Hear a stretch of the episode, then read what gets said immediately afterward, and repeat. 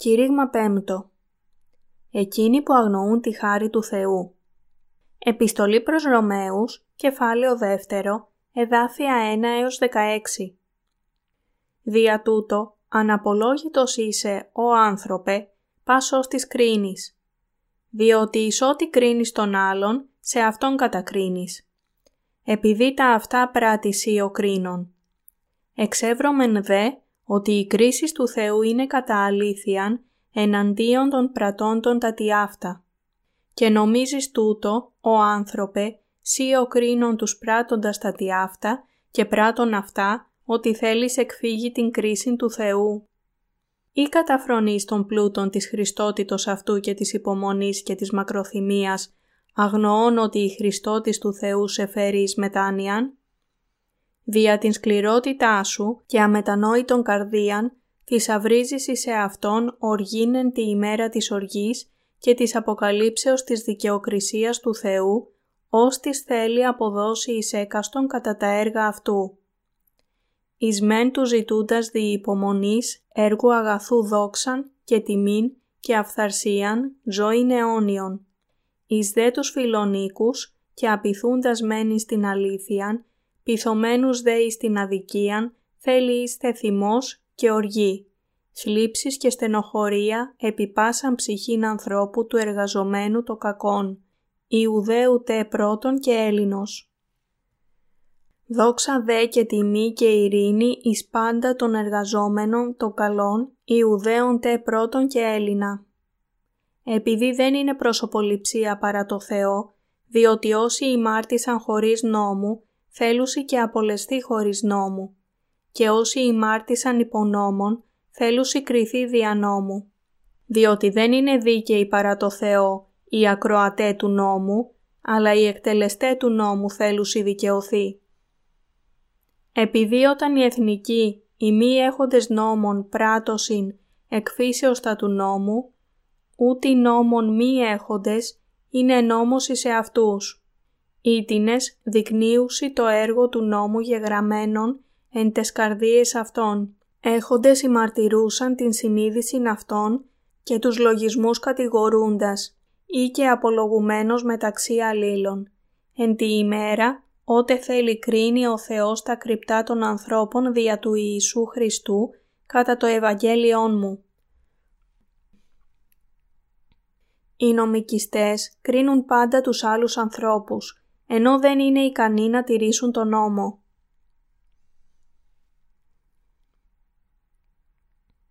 Ας μιλήσουμε για τον νόμο. Ο Απόστολος Παύλος είπε στους Ιουδαίους που στηρίζονταν στον νόμο «Δια τούτο αναπολόγητος είσαι, ο άνθρωπε, πάσος της κρίνης, διότι εις ό,τι κρίνεις τον άλλον, σε αυτόν κατακρίνεις, επειδή τα αυτά πράττεις ή ο κρίνων. Εξεύρωμεν δε ότι οι κρίσεις του Θεού είναι κατά αλήθειαν εναντίον των πρατώντων τα τιάφτα. Και νομίζεις τούτο, ο άνθρωπε, σύ ο κρίνων τους πράττοντας τα τιάφτα και πράττων αυτά, ότι θέλεις εκφύγει την κρίση του Θεού. Ρωμαίους, κεφάλαιο δεύτερο, εδάφια 1 έως 3. Οι νομικιστές νομίζουν ότι τιμούν καλά τον Θεό αυτοί οι άνθρωποι δεν πιστεύουν στον Θεό με την καρδιά τους, αλλά με την ψεύτικη περηφάνεια τους που βασίζεται στα έργα τους. Αυτοί οι άνθρωποι αρέσκονται να κρίνουν τους άλλους και είναι άριστοι σε αυτό. Εν τούτης, ενώ κρίνουν τους άλλους με τους λόγους του Θεού, δεν αναγνωρίζουν ότι είναι ακριβώς οι ίδιοι όπως εκείνοι που επικρίνουν και κάνουν τα ίδια λάθη. Για παράδειγμα, δεν τηρούν οι ιεροί την ημέρα του Σαββάτου, αν και λένε στους άλλους να την τηρούν σύμφωνα με τις εντολές του Θεού. Λένε στους άλλους να υπακούνε και να τηρούν τον νόμο, αλλά οι ίδιοι δεν τον τηρούν. Ο Απόστολος Παύλος είπε σε αυτούς τους ανθρώπους «Και νομίζεις τούτο, ο άνθρωπε, σύ ο κρίνων τους πράττοντας τα τιάφτα και πράττων αυτά, ότι θέλεις εκφύγει την κρίση του Θεού». Ρωμαίους, κεφάλαιο δεύτερο, Εδάφιο 3 Οι νομικιστές δεν μπορούν να σωθούν μπροστά στον Θεό. Ο νόμος δεν μπορεί ποτέ να μας ελευθερώσει. Έτσι ο Θεός θα μας κρίνει εάν η θρησκευτική μας ζωή είναι βασισμένη στον νόμο. Με τον τρόπο που ζουν οι νομικιστές προκαλούν την οργή του Θεού. Όσοι δεν έχουν σωθεί έχουν νομικιστική πίστη. Λένε στους άλλους να ζήσουν με συγκεκριμένους τρόπους σύμφωνα με τον νόμο, αλλά δεν πρέπει να λένε τέτοια πράγματα αυτές τις μέρες. Πριν από πολύ καιρό, οι περισσότεροι χριστιανοί στη χώρα μας ήταν σαν αυτούς. Οι νομικιστές ποιμένες συνήθιζαν να επιπλήττουν τις γυναίκες που είχαν περμανάντ στα μαλλιά τους, λέγοντάς τους ότι θα πάνε στον Άβη.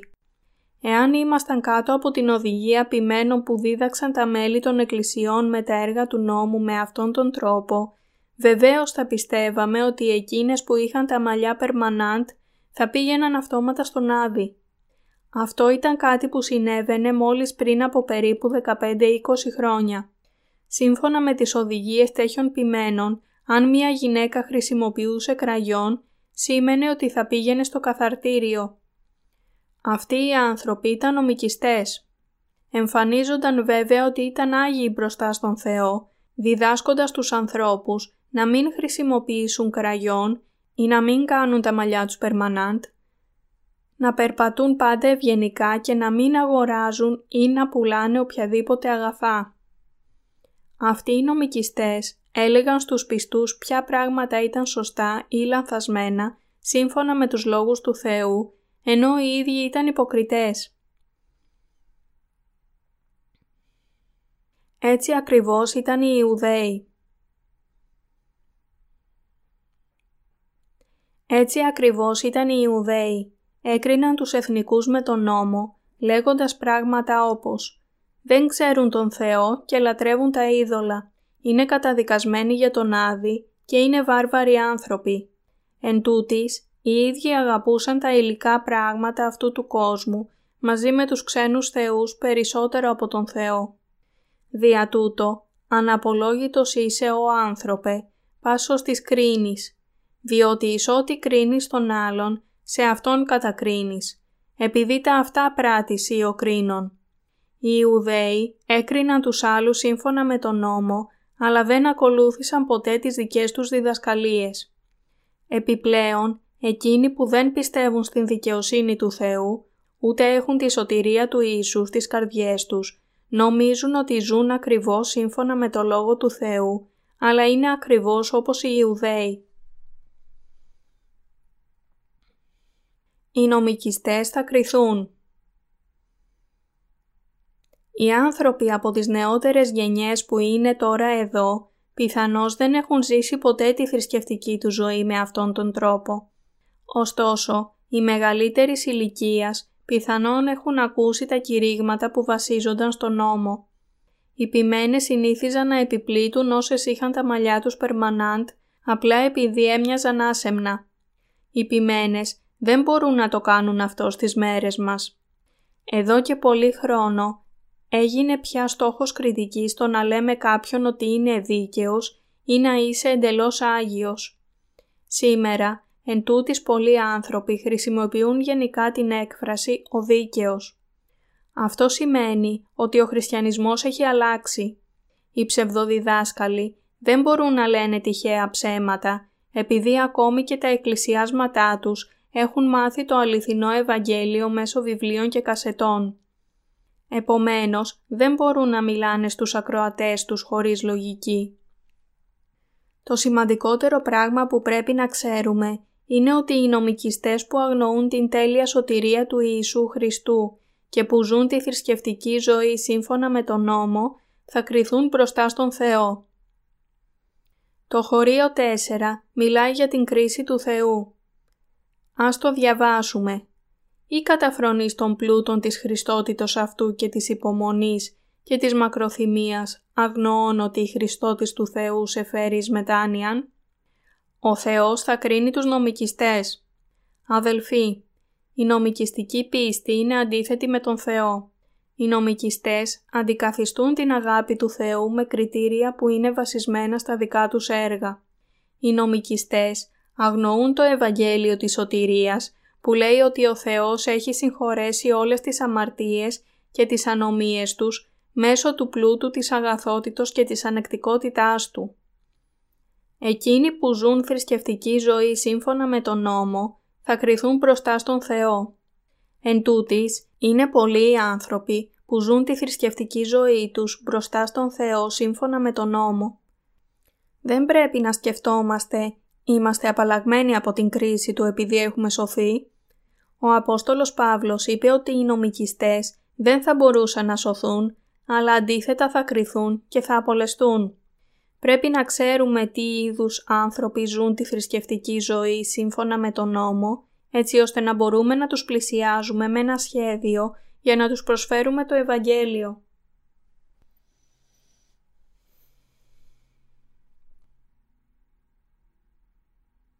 Υπάρχουν πολλοί νομικιστές στον κόσμο, συμπεριλαμβανομένων των Ιουδαίων.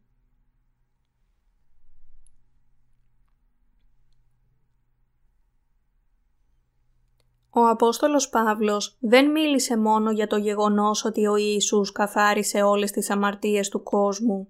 Μίλησε επίσης για το πώς οι άνθρωποι που ζουν τη θρησκευτική ζωή μέσα στον νόμο, όπως οι Ιουδαίοι, αντιτάσσονται στον Θεό και θα τιμωρηθούν. Αγνοούν την αγάπη του Θεού, μέσω της οποίας έδειξε συμπόνια σε εμάς. Αγνοούν το Ευαγγέλιο της άφεσης των αμαρτιών, που λέει ότι ο Θεός έχει καθαρίσει όλες τις αμαρτίες του κόσμου, γιατί ήμασταν αξιολύπητοι στα μάτια Του. Δεν υπάρχουν πολλοί νομικιστές γύρω σας που ζουν τέτοιες θρησκευτικές ζωές. Υπάρχουν πολλοί νομικιστές που πιστεύουν ότι ο Θεός δεν αισθάνεται κανένα έλεος για τον κόσμο και ότι δεν έπλυνε όλες τις αμαρτίες μας. Αλλά υπάρχουν και μερικοί που αποδέχονται την αγάπη του Θεού και κλήθηκαν να γίνουν οι δίκαιοι μπροστά Του. Υπάρχουν επίσης εκείνοι οι νομικιστές που αγνοούν την δικαιοσύνη Του και με τις σκέψεις τους περιφρονούν τη σωτηρία του Θεού ακόμη και τούτη τη στιγμή. Οι τελευταίοι είναι μια μεγάλη πλειοψηφία και κοιτάζουν ψυχρά τους προηγούμενους. Θέλω να ξέρετε ότι υπάρχουν πολλοί άνθρωποι γύρω σας που αγνοούν τον πλούτο της καλοσύνης και της ανεκτικότητας του Θεού, ακριβώς όπως οι Ιουδαίοι. Είναι αλήθεια ή ψέματα; Ναι, υπάρχουν πολλοί τέτοιοι άνθρωποι. Ένας νομικιστής περιφρονεί τους άλλους μπροστά στον Θεό.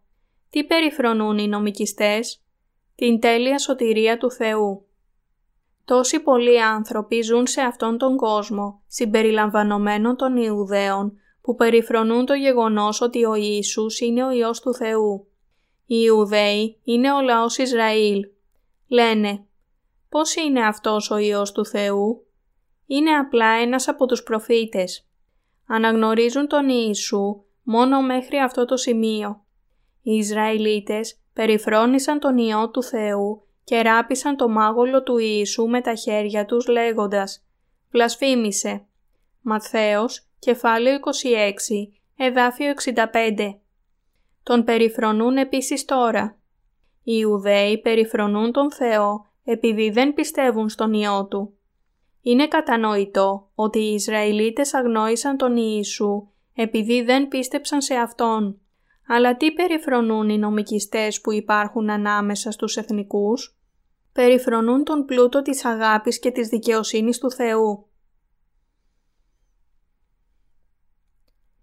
Οι νομικιστές ζουν βασιζόμενοι στα έργα τους. Σε μία νομικιστική εκκλησία, οι νομικιστές διδάσκουν στους οπαδούς τους όταν τους ραπίσουν στο δεξιό μάγουλο να γυρίσουν και το αριστερό. Δεν πρέπει ποτέ να οργιστούν. Καθοδηγούνται επίσης στο πώς να κηρύξουν το δόγμα πώς να περπατάνε ευγενικά, πώς να χαμογελάνε και άλλα πολλά. Νομίζουν ότι ξέρουν όλες τις Άγιες Γραφές και επιμένουν ότι η αρχική αμαρτία τους συγχωρήθηκε, όμως νομίζουν ότι λαβαίνουν τη συγχώρεση των καθημερινών αμαρτιών προσφέροντας κάθε μέρα προσευχές μετάνοιας. Κάτι παρεμφερές είναι μία πίστη βασισμένη στον νόμο. Αυτά τα πράγματα κάνουν τους ανθρώπους να περιφρονήσουν τον πλούτο της αγάπης και της σωτηρίας του Θεού. Λένε, είστε τόσο υπερήφανοι όταν λέτε ότι δεν έχετε καμία αμαρτία, ότι είστε δίκαιοι και ότι έχετε λάβει την συγχώρεση όλων των αμαρτιών πιστεύοντας ότι τις καθάρισε ο Ιησούς. Νομίζουν ότι ο Θεός τους ονομάζει δίκαιους παρόλο που δεν είναι πραγματικά δίκαιοι. Όλοι οι νομικιστές πιστεύουν αυτά τα ψεύτικα χριστιανικά δόγματα. Επομένως, πρέπει να μείνουμε μακριά από τέτοιους νομικιστές. Αφού πιστέψαμε στον Ιησού, είναι νομικιστικό να λαβαίνουμε την συγχώρεση των καθημερινών αμαρτιών μέσω προσευχών μετάνοιας ή δεν είναι; Ναι, είναι. Προέρχεται αυτό από τον νόμο των έργων ή όχι; Ναι, αυτό δεν είναι από πίστη. Οι άνθρωποι που λένε ότι ζουν από τα έργα του νόμου είναι νομικιστές. Υπάρχει αμέτρητος αριθμός τέτοιων ανθρώπων γύρω μας. Ο Απόστολος Παύλος έλαβε την πλήρη άφεση των αμαρτιών απλά πιστεύοντας τον Ιησού Χριστό. Εν τούτης, οι Ισραηλίτες που πίστευαν στην Παλαιά Διαθήκη σύμφωνα με τον νόμο, πίστευαν στον Ιουδαϊσμό. Ήταν νομικιστές όλοι όσοι έγιναν όπως αυτοί οι άνθρωποι ή όχι. Ήταν αυτοί που ακολούθησαν τον νόμο διδάσκοντας εξωτερικές πράξεις, όπως το πώς κάποιος πρέπει να περπατήσει, τι πρέπει να κάνει ή τι δεν πρέπει να κάνει. Γι' αυτό, ο Απόστολος Παύλος κατηγόρησε αυτούς τους ανθρώπους με αυστηρούς τόνους. Το έκανε αυτό με ευγενικό τρόπο. Οι σημερινοί χριστιανοί ζουν επίσης νομικιστική ζωή σύμφωνα με τον νόμο. Πιστεύουν ότι παρόλο που αγιάζονται εκ πίστεως, οι αμαρτίες τους συγχωρούνται κάθε μέρα όταν προσφέρουν προσευχές μετάνοιας για τις αμαρτίες τους. Είναι νομικιστές και η πίστη τους είναι από τον νόμο. Πολλοί ποιμένες είναι καλοί στο κήρυγμα λέγοντας «Σωζόμαστε εκ πίστεως». Εν τούτης, στο τέλος λένε «Όμως πρέπει να εξομολογηθούμε τι έχουμε κάνει και να μετανοήσουμε». Αυτοί οι ποιμένες είναι νομικιστές. Εξαρτώνται από τα έργα τους για τη σωτηρία τους. Δεν πιστεύουν ούτε στηρίζονται οι ίδιοι στον Ιησού Χριστό. Είμαστε νομικιστές πριν σωθούμε; Ναι. Πριν αναγεννηθούμε, νομίζαμε ότι αν κάναμε καλές πράξεις, αυτό θα μπορούσε να μας σώσει. Υπάρχουν πολλοί άνθρωποι σε αυτόν τον κόσμο που σκέφτονται με αυτόν τον τρόπο. Ο Θεός τους λέει να μετανοήσουν.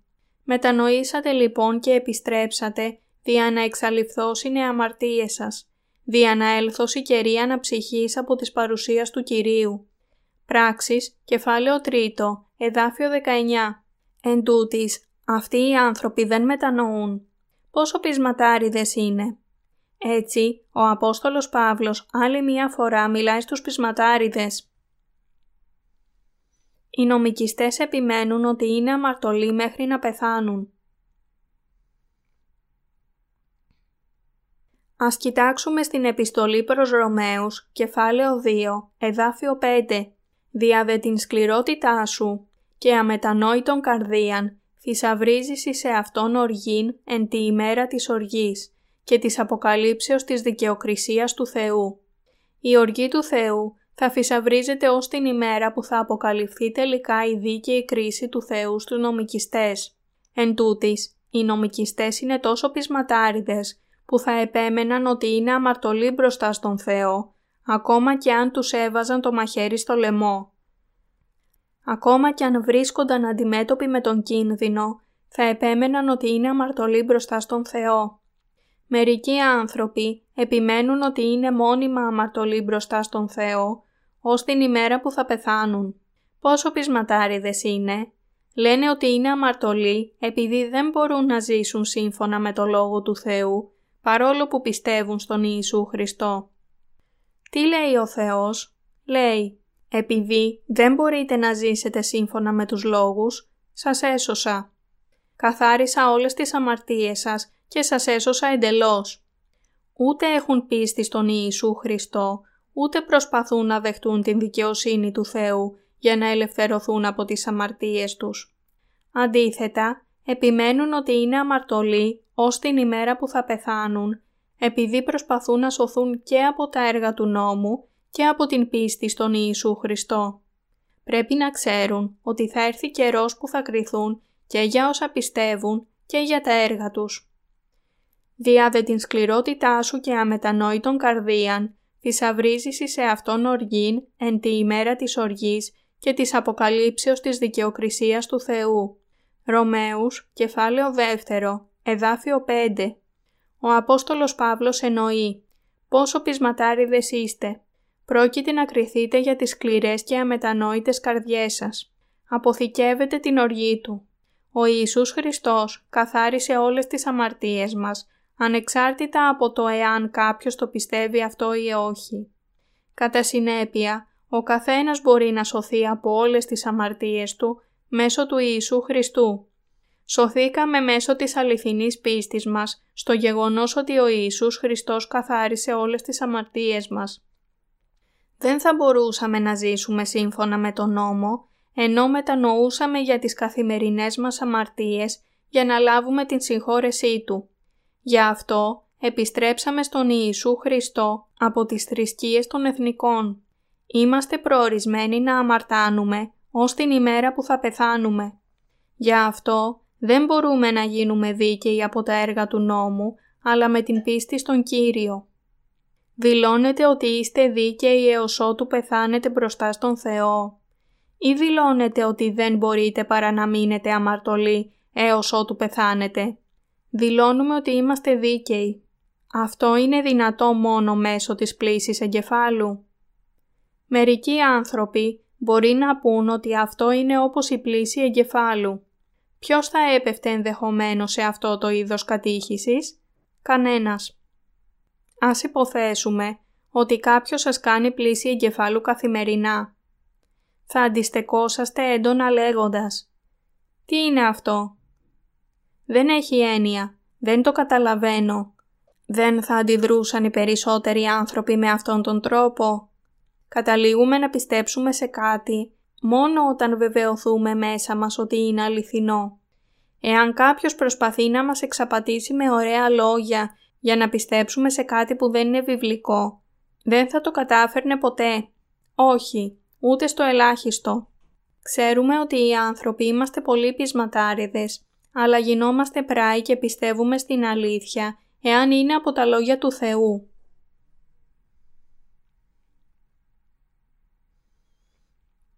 Πόσο πεισματάριδες είναι οι νομικιστές. Πόσο πεισματάριδες είναι. Επιμένουν ότι είναι αμαρτωλοί μέχρι τα τελευταία λεπτά της ζωής τους. Υπάρχουν πολλοί άνθρωποι που πιστεύουν στον Ιουδαϊσμό. Υπάρχουν πολλοί άνθρωποι μεταξύ των σημερινών χριστιανών που στην πραγματικότητα πιστεύουν στον Ιουδαϊσμό ή δεν υπάρχουν; Υπάρχουν πολλοί. Κύριε, ένας αμαρτωλός ήρθε εδώ. Παρακαλώ, συγχώρεσε τις αμαρτίες μου. Υπάρχουν πολλοί που λένε ότι είναι αμαρτωλοί μπροστά στον Θεό, επειδή κοιτάζουν στις αδυναμίες και τις καθημερινές αμαρτίες που κάνουν με τις σκέψεις τους παρόλο που υπάρχουν πάνω από ένα δισεκατομμύριο χριστιανοί στον κόσμο και δέκα εκατομμύρια χριστιανοί εδώ στην Κορέα. Αυτοί οι άνθρωποι είναι τηρητές του νόμου.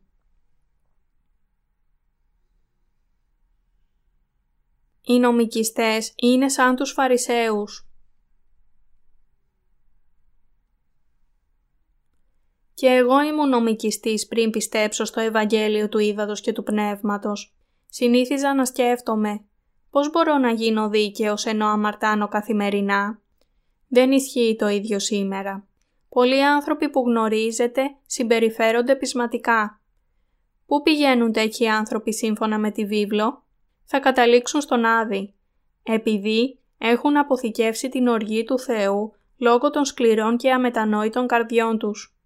Οι νομικιστές πρέπει επίσης να μετανοήσουν μία φορά ενώ ζουν σε αυτόν τον κόσμο για να μεταστραφούν, δίνοντας ευχαριστίες και πιστεύοντας αληθινά ότι ο Ιησούς Χριστός καθάρισε όλες τις αμαρτίες τους. Αλλά είναι πολύ πεισματάριδες για να μετανοήσουν. Αυτοί οι άνθρωποι είναι αξιολύπητοι. Δεν μετανοούν παρόλο που πρέπει. Υπάρχουν τόσοι πολλοί άνθρωποι που συμπεριφέρονται ακριβώς σαν τους Φαρισαίους. Χαιρετούν ευγενικά τους ανθρώπους μπροστά από τις εκκλησίες Κρατούν τη βίβλο κάτω από τη μασχάλη τους και λένε «Πώς είστε, πώς περάσατε». Μισοκλίνουν τα μάτια τους με ένα αλαζονικό τρόπο όταν συναντούν τους ανθρώπους τις Κυριακές. Προσπαθούν να φανούν πιο ευσεβείς ακόμα και από τον Ιησού. Πόσο καλό θα ήταν αν ήταν πραγματικά το ίδιο ευσεβείς όλες τις ημέρες; Ξέρετε τι λένε οι γυναίκες των νομικιστών ποιμένων; Λένε ότι είναι ευτυχισμένες όταν οι άντρες τους κηρύττουν στον άμβονα, επειδή τότε μιλούν με ευγενικά λόγια, λέγοντας τα πράγματα με τέτοιους άγιους και χαριτωμένους τρόπους. Όμως, μόλις πάνε στο σπίτι αλλάζουν. Μία φορά, η γυναίκα ενός νομικιστή ποιμένα εγκαταστάθηκε πίσω από τον άμβονα, παίρνοντας μαζί της τον φούρνο, τις κουβέρτες και το ρύζι, επειδή ο σύζυγός της στο σπίτι ήταν σαν ένας κακοποιός, παρόλο που πίσω από τον άμβονα γινόταν ευγενής. Ο ποιμένας τη ρώτησε τι έκανε εκεί. Η σύζυγος του είπε ότι της άρεσε καλύτερα πίσω από τον άμβονα επειδή εκεί ήταν ευγενής και η φωνή του ήταν ευγενική, ενώ στο σπίτι άλλαζε και την πλήγωνε.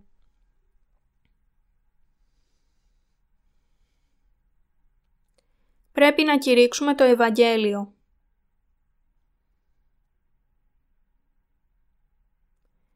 Μιλώντας ειλικρινά, έχασα πολλούς βαθμούς από τη σύζυγό μου, επειδή η σύζυγός μου λέει «Το μόνο πράγμα που φροντίζεις πάντα είναι το Ευαγγέλιο.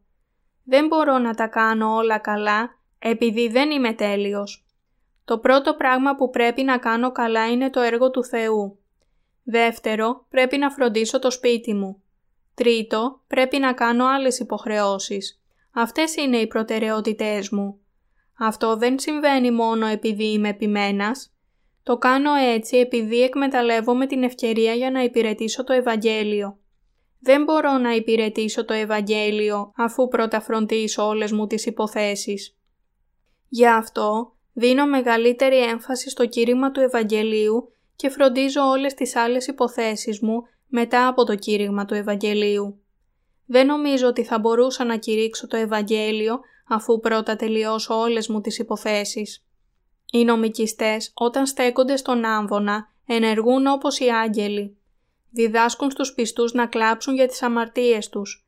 Κάθε νομικιστής πρέπει να λάβει την συγχώρεση των αμαρτιών αφού πιστέψει στον Ιησού, επειδή μόνο τότε μπορεί να είναι αληθινά ευτυχής, διότι θα έχει γίνει χωρίς αμαρτία. Αυτός είναι ο μόνος τρόπος που η ψυχή του μπορεί να είναι ευτυχής. Οι άνθρωποι αμαρτάνουν και κάνουν ανήθικα πράγματα όσο συνεχίζουν να ζουν και έτσι. Εάν κάποιος έχει αμαρτία στην καρδιά του, αυτό θα ήταν χειρότερο ακόμα και από τον άδει για τους νομικιστές. Ο Θεός κρίνει τέτοιους ανθρώπους. Δεν μπορώ παρά να πω ότι πολλοί άνθρωποι συγκεντρώνουν οργή μέσα στον Θεό. Εκείνοι που ούτε μετανοούν, ούτε μεταστρέφονται, ούτε πιστεύουν στον Ιησού Χριστό, ενώ προσποιούνται ότι πιστεύουν αληθινά, θα κριθούν από την οργή του Θεού. Δεν μπορούν να εξαπατήσουν τον Θεό. Δεν μπορούμε να τον εξαπατήσουμε, είτε έχουμε σωστή πίστη ενώπιόν Του, είτε όχι. Εάν δεν πιστεύουμε, θα κριθούμε. Η οργή του Θεού φανερώνεται σε όσους δεν έχουν πίστη. Θα καούν στις φλόγες του Άδη. Υπάρχουν πολλοί άνθρωποι που θα καούν στον Άδη εξαιτίας της απιστίας τους. Γι' αυτό πρέπει να κηρύξουμε το Ευαγγέλιο. Πρέπει επίσης να διαδίδουμε συνεχώς τον Λόγο του Θεού. Κάθε φορά που συγκεντρωνόμαστε, πρέπει να σκεφτόμαστε το Ευαγγέλιο, όχι να σκεφτόμαστε μόνο για μας, αλλά επίσης να βρίσκουμε χρόνο να φροντίσουμε για τους άλλους. Ο λόγος που πρέπει να κηρύξουμε το Ευαγγέλιο είναι για να βοηθηθούν οι άνθρωποι να απαλλαγούν από την οργή του Θεού, παρόλο που μας διώκουν και περιφρονούν την αγάπη του Θεού. Πρέπει να ξέρουμε τα εξής. Υπάρχουν πολλοί άνθρωποι γύρω μας που θα λάβουν αυτήν την οργή. Πρέπει προσεκτικά να σκεφτόμαστε για το πώς πρέπει πραγματικά να δώσουμε μαρτυρία για αυτό ή όχι. Γιατί πρέπει να κάνουμε το καλύτερο που μπορούμε για να κηρύξουμε το Ευαγγέλιο και να συλλέγουμε προσφορές για άλλους ανθρώπους. Θα είναι ευτυχής ο Θεός εάν τους αφήσουμε να κρυθούν από την οργή Του. Δεν μπορούμε να τους αφήσουμε έτσι όπως είναι. Ξέροντας αυτό πολύ καλά, πρέπει να κηρύξουμε το Ευαγγέλιο σε όλο τον κόσμο. Εάν υπάρχει ένας νομικιστής στην οικογένειά σας, ολόκληρη η οικογένεια θα κρυθεί από την οργή του. Τι είναι οργή; Όταν τα παιδιά δεν υπακούνε στους γονείς τους, λέμε «Εάν δεν υπακούτε, θα φάτε ξύλο». Οι γονείς θα χτυπήσουν τα παιδιά τους όταν δεν μπορούν να υποφέρουν άλλο. Τα παιδιά παραδέχονται τις αταξίες τους και ζητούν συγνώμη. Οι γονείς συγχωρούν τα παιδιά τους επειδή είναι απόγονοί τους. Στον στίχο 4 διαβάζουμε «Ή καταφρονείς των πλούτων της χριστότητος αυτού και της υπομονής και της μακροθυμίας, αγνοών ότι η Χριστότης του Θεού σε φέρεις εις μετάνοιαν». Ωστόσο, μέχρι πότε θα υπομένει ο Θεός; Ο Θεός υπομένει 70-80 χρόνια σε αυτήν την γη. Αλλά οι άνθρωποι χτυπούν τα παιδιά τους με τη βέργα όταν κάνουν υπομονή δύο ή τρεις φορές. Ο Θεός υπομένει μέχρι το τέλος της ζωής μας.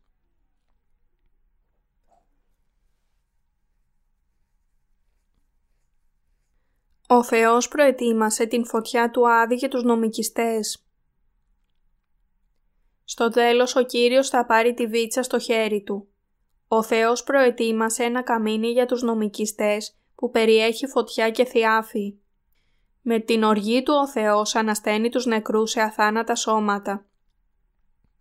Ο Θεός καθιστά τα σώματά τους αθάνατα έτσι ώστε να αισθάνονται αιώνια τον πόνο και τα βάζει μέσα στο καμίνι που δεν σβήνει ποτέ. Η οργή του Θεού τους ανασταίνει με αιώνια σώματα και τους κάνει να υποφέρουν αιώνια. Δεν πεθαίνουν ποτέ από το κάψιμο παρόλο που πυρώνουν και λένε «Πάτερ Αβραάμ, ελέησόν με και πέμψον τον Λάζαρον διαναβάψει τον άκρον του δακτύλου αυτού Ισίδωρ και να καταδροσίσει την γλώσσα μου, διότι βασανίζομαι εν τη φλογή ταύτη». Λουκάς, κεφάλαιο 16, εδάφιο 24. Πρέπει να τους κηρύξουμε το Ευαγγέλιο, επειδή είναι προφανές ότι θα κριθούν. Ο λόγος που πρέπει να κηρύξουμε το Ευαγγέλιο στους νομικιστές γύρω μας, αν και μπορεί να μας περιφρονήσουν και να μας διώξουν, είναι για να τους σώσουμε από την οργή και την καταστροφή. Καταλαβαίνετε γιατί κάνουμε το καλύτερο που μπορούμε, γιατί ενδιαφερόμαστε για να σωθούν οι άλλοι και γιατί ξοδεύουμε τα περισσότερα από τα έσοδα της Εκκλησίας στην διακονία των βιβλίων. Θα μπορούσαμε να είμαστε πλούσιοι εάν ξοδεύαμε τα χρήματα μόνο για την Εκκλησία μας. Θα μπορούσαμε να τρώμε και να ζούμε καλά. Εν τούτης, απαιτούνται πολλά υλικά πράγματα για να διαδοθεί το Ευαγγέλιο σε όλο τον κόσμο. Ξέρετε γιατί; Επειδή με αυτόν τον τρόπο μπορούν να σωθούν άλλοι άνθρωποι. Γι' αυτό αφιερωνόμαστε στο κήρυγμα του Ευαγγελίου σε όλο τον κόσμο. Εάν δεν κάναμε έτσι, θα μπορούσαν άλλοι να λάβουν την συγχώρεση των αμαρτιών; Εάν δεν είχαμε κηρύξει το Ευαγγέλιο σε εσάς, θα μπορούσατε να έχετε σωθεί παρόλο που ήδη ο Θεός σας έσωσε. Κανένας δεν θα μπορούσε. Πριν αναγεννηθούμε, όλοι μας ήμασταν νομικιστές. Ήμασταν στην αμαρτία, αν και νομίζαμε ότι πιστεύουμε στον Ιησού. Θα είχαμε χαθεί σε αυτόν τον κόσμο εάν δεν είχαμε ακούσει αυτές τις καλές ειδήσεις. Μπορούμε να τους αφήσουμε να πάνε στον Άδη και να χαθούν. Όχι, δεν μπορούμε. Δεν μπορούμε να τους αφήσουμε να πάνε στον Άδη επειδή ξέρουμε το Ευαγγέλιο του Κυρίου και της σωτηρίας. Ξέρουμε ποιος θα πάει στον Άδη και ποιος θα μπει στην Βασιλεία των Ουρανών. Επομένως, ανησυχούμε για αυτούς και προσευχόμαστε και κηρύττουμε τα καλά νέα. Ο λόγος που συγκεντρώνουμε και ξοδεύουμε τόσα πολλά χρήματα για αυτήν την υπηρεσία είναι ο εξής. Το να σώσεις μία ψυχή είναι καλύτερο από το να κερδίσεις τα πάντα σε αυτόν τον κόσμο. Ο λόγος που κηρύττουμε το Ευαγγέλιο με υπομονή και αντοχή, παρά την περιφρόνηση και δίωξη που δεχόμαστε από τους νομικιστές, είναι για να σώσουμε τις ψυχές που πρόκειται να κριθούν από την οργή του Θεού. Μπορεί να σκέφτεστε Καλύτερα να είχατε γράψει ευκολοδιάβαστα βιβλία για το αληθινό Ευαγγέλιο και να τα διασκορπίσετε σε όλο τον κόσμο σαν φυλάδια. Θα το είχαμε κάνει αυτό εάν ήταν ένας καλός τρόπος να κηρύξεις το αληθινό Ευαγγέλιο. Επειδή όμως δεν έχει αποτελέσματα, συχνά δοκιμάζουμε κάθε δυνατό μέσο και συνεχίζουμε προσευχόμενοι.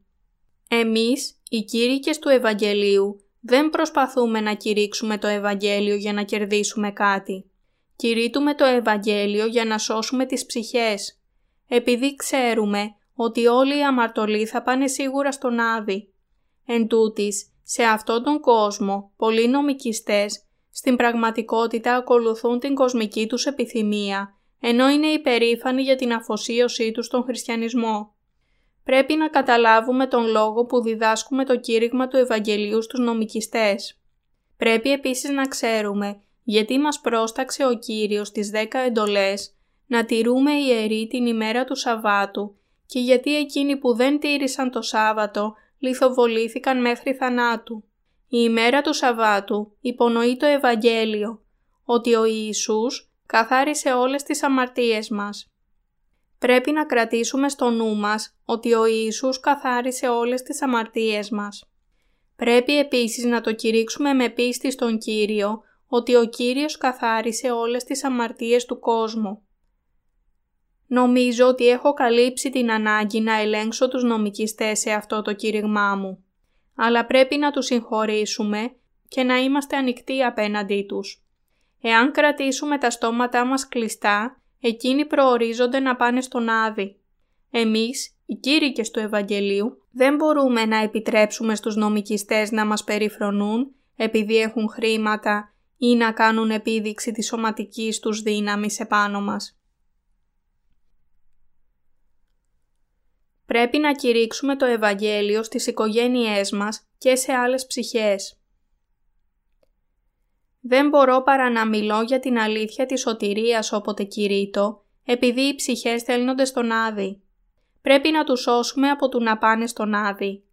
Πρέπει να κηρύξουμε το Ευαγγέλιο στις οικογένειες και τους φίλους μας, να το κηρύξουμε με βιβλία και να προσευχηθούμε για τα πράγματα που χρειαζόμαστε για να κηρύξουμε το Ευαγγέλιο.